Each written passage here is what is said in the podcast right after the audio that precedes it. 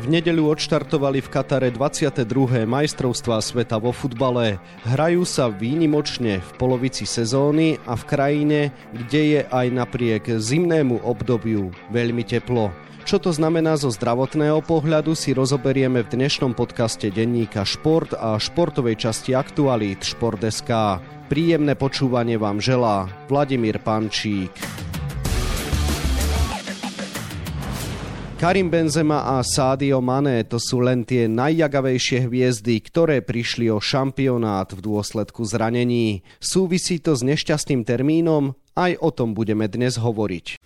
Parádne fintičky, presné prihrávky, dychberúce kombinácie, blesková rýchlosť, enormné nasadenie a krásne góly. Užívaj si futbalový šampionát so všetkým, čo k tomu patrí. Aj za volantom Nefalšovaný pôžitok z jazdy a počúvania tohto prenosu ti prináša Kia, oficiálny partner majstrovstiev sveta vo futbale 2022.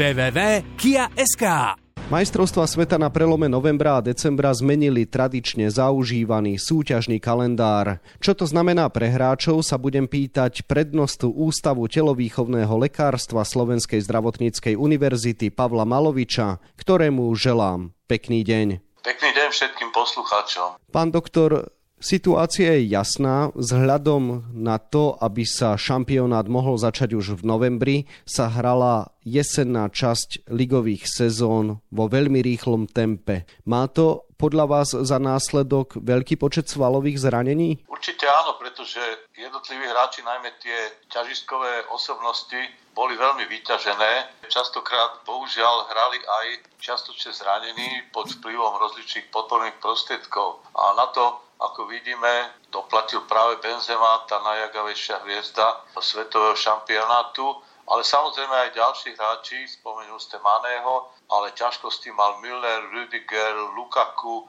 a viacerí ďalší hráči, ktorí sú síce na šampionáte, ale tie prvé zápasy budú pre nich veľmi problematické, pokiaľ vôbec nastúpia. Skúste vysvetliť, prečo sa vyššia zápasová záťaž, respektíve ligové stretnutia a pohárové stretnutia v rýchlejšom tempe prejavujú ako problém práve v svalovom aparáte? No je to časť pohybovej sústavy, ktorá je mimoriadne preťažovaná. Špeciálne stehenné svaly, keď si všímate správy, že ktorá časť svalstva je poškodená, tak zvyčajne to býva zadný stehenný sval, čo samozrejme súvisí aj s častým cestovaním a zmenami prostredia a takisto vyššou frekvenciou aj u starších hráčov, aj u mladších, ale u tých starších je to viacej. Častokrát títo hráči nie sú schopní zregenerovať tak rýchlo, ako sme už spomenuli Benzemu, tam dokonca on ani za ten Real Madrid nehrával tak, ako mal a cez týždeň ani tak často netrenoval. To znamená, ten hráč nie je v plnej kondícii, napriek tomu je nasadzovaný do veľmi ťažkých zápasov, k tomu pristupujú aj nejaké drobné osobné problémy a samozrejme aj to, že každý sa na neho pozerá, aby podal ten najlepší výkon. No a to všetko, keď sa nakumuluje, tak to svalové vlákno ktoré je veľmi krehké, jednoducho začne byť unavené až do tej miery, že praskne. Konkrétne u Benzemu je tam veľká trhlina v zadnom stenom svale, evidentný úbytok energetických zásobníkov, ktoré tvorí najmä koenzym Q10 a ešte ďalšie faktory. Tam je nerovnováha minerálna, aby som povedal, že aj sval je len človek, ale je to tak. A to znamená, že keď ten sval nedosiahne dvojnásobok času tréningového alebo zápasového na regeneráciu, tak je proste unavený a náchylný k veľkým poškodenia. Viacerí hráči, spomenuli ste Millera, Ridigera, pricestovali do Kataru už so zdravotnými problémami, ale realita je taká, že majstrovstva sveta sa hrajú len raz za 4 roky a oni chcú nastúpiť. Dá sa nejakým spôsobom teda urýchliť liečba, aby boli k dispozícii svojim trénerom aspoň v neskoršej fáze turnaja? Určite áno, každý tým má svojho úvodzovkách šamana, ktorý má na starosti podporné prostriedky a terapiu evidentne sa v tomto prípade bude to najviac týkať fyzioterapie,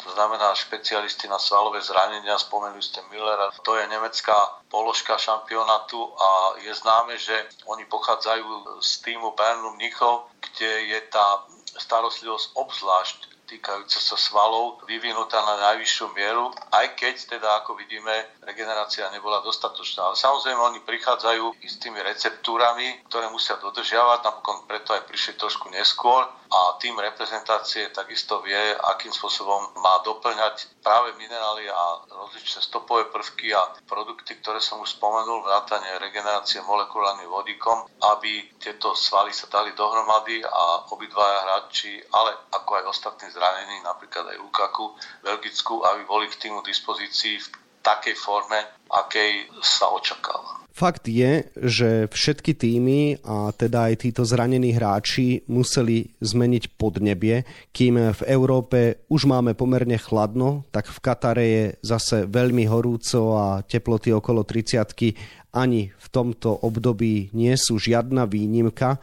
Čo to znamená pre organizmus? Je to nejaký problém? Určite áno, jednak e, sa naruší individuálny biorytmus toho ktorého hráča a potom tam je to tzv. suché teplo, ktoré nemá dostatočnú vlhkosť. A v takom suchom teple býva veľmi často postihnutý práve pohybový aparát, ktorý je najviac namáhaný. Jednak sú to váhonostné klby, či už sa jedná o kolena alebo členky, samozrejme aj bedrové klby, ale potom najmä svalový aparát, ktorý teda musí rozhýbať všetky klbové spojenia. Toto suché teplo ešte keď kombinujeme s pobytmi v klimatizovaných priestoroch, ktorými sa teda Katar píši, tak vidíme, že tam dochádza k veľkým striedaniam. Každý si spomene, že keď má v lete pustenú klimatizáciu a na chvíľku vyjde do horúčav a potom sa zase vráti, tak sa to prejaví na dýchacích cestách, čo samozrejme u hráčov je kontraproduktívne a oni musia byť tak pripravení, aby tento kontrast nebol na nich badateľný, ale je to veľmi ťažko pripraviť. Samozrejme každý tým má svoju receptúru, ako som už spomenul, ale to bude ďalší problém.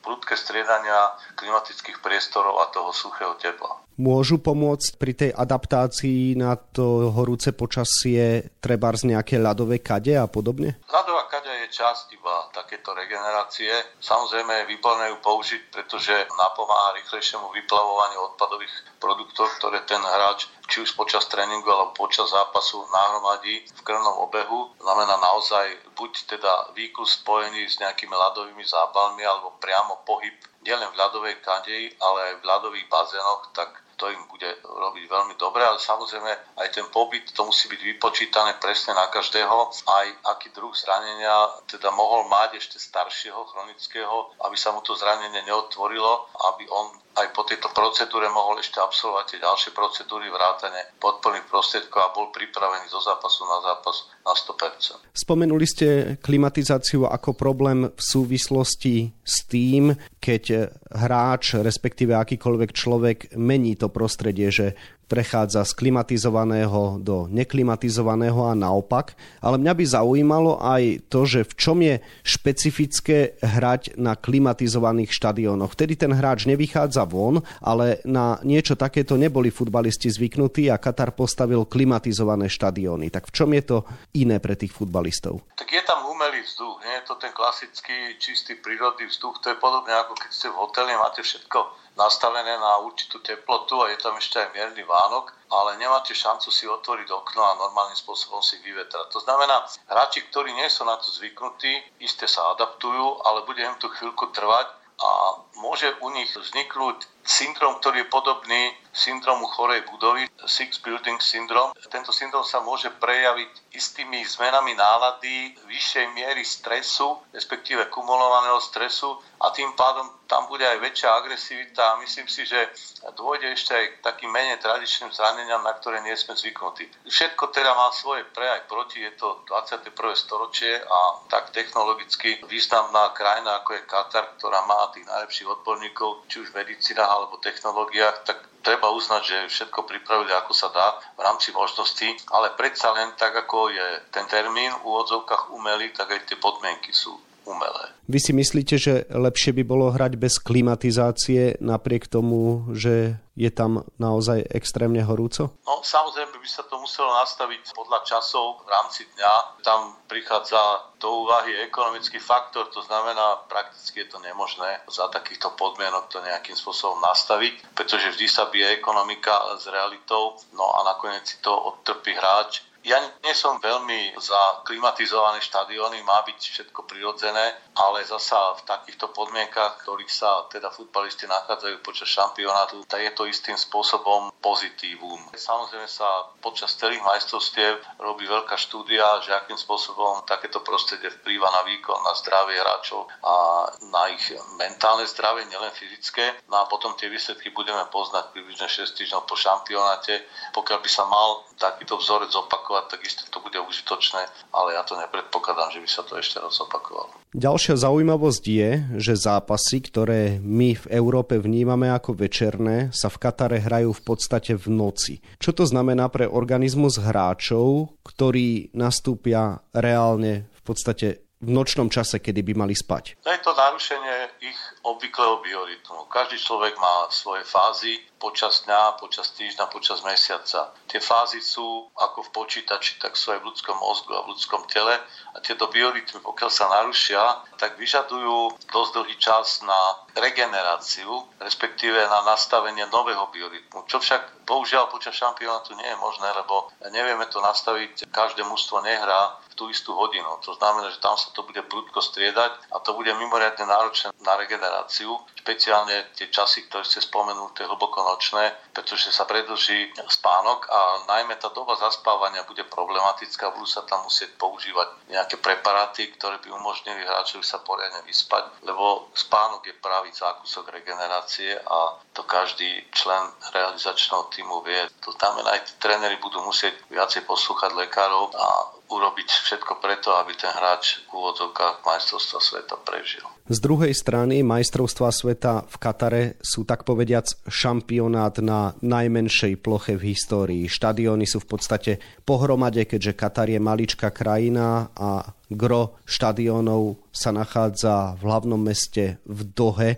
Tým pádom odpadá mužstvám zdlhavé cestovanie a náročné presuny. Je to malá výhoda za cenu veľkej dane šampionátu v Katare, alebo je to naozaj významné plus? Je to významné plus. Vždy, keď si spomínam aj ja, keď som absolvoval majstrovstvo sveta, tak tá logistika ciest, alebo teda prepravy bola dosť rozostrašná, veľké zápchy a dlhé doby čakania a samozrejme veľké vzdialenosti. Tak toto je určite výhoda šampionátu. Vzdialenosti nie sú veľké a že v podstate v krátkom časovom úseku sa tí hráči dostanú na štadión a majú šancu sa poriadne pripraviť. To beriem ako pozitíva. Suma sumárum, z vášho pohľadu, mali sa majstrovstva sveta vôbec uskutočniť v Katare, keď si dáme na jednu stranu plusy a na druhé mínusy? Alebo sa spýtam inak, keby o tom rozhodovalo konzílium lekárov, uskutočnil by sa takýto svetový šampionát? Keby o tom rozhodovalo konzílium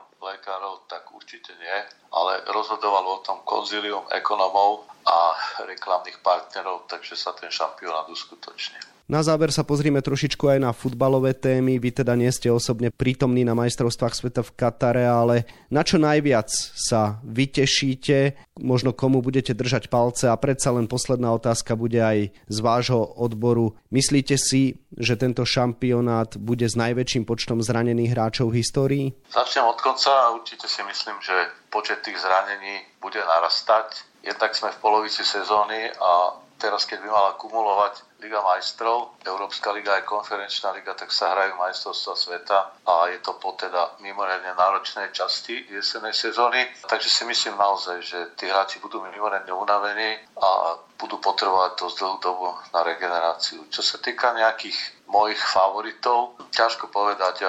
Obdivujem každého hráča, ktorý dokáže v týchto podmienkach fungovať, ale veľmi sa teším najmä na výkony mladých hráčov. Či už to budú hráči okolo 20 noví hráči, ktorých e, ešte my ani poriadne nepoznáme. Vyskočia nové talenty, urobia si nové zmluvy, uvidíme zase viacej dobrého futbalu, lebo na kombinovanie mladých a starších hráčov v tých veľkých tímoch určite po majstrovstvách nastane v prestupovom termíne. No a ja by som sa najviac tešil, keby sme videli dobrý futbal v každom zápase a veľmi sa teším aj rozličným prekvapeniam, ako to bolo v prípade výhry Saudskej Arábie nad Argentínou. Ďakujem veľmi pekne. Toľko prednosta Ústavu telovýchovného lekárstva Slovenskej zdravotníckej univerzity Pavel Malovič, ktorému želám ešte pekný deň. Pekný deň všetkým, ktorí ste vydržali počúvať moje slova. Futbalovým majstrovstvám sveta v Katare sa viac venujeme na webe Športeska a takisto v denníku Šport. V jeho dnešnom vydaní si okrem toho môžete prečítať aj tieto témy.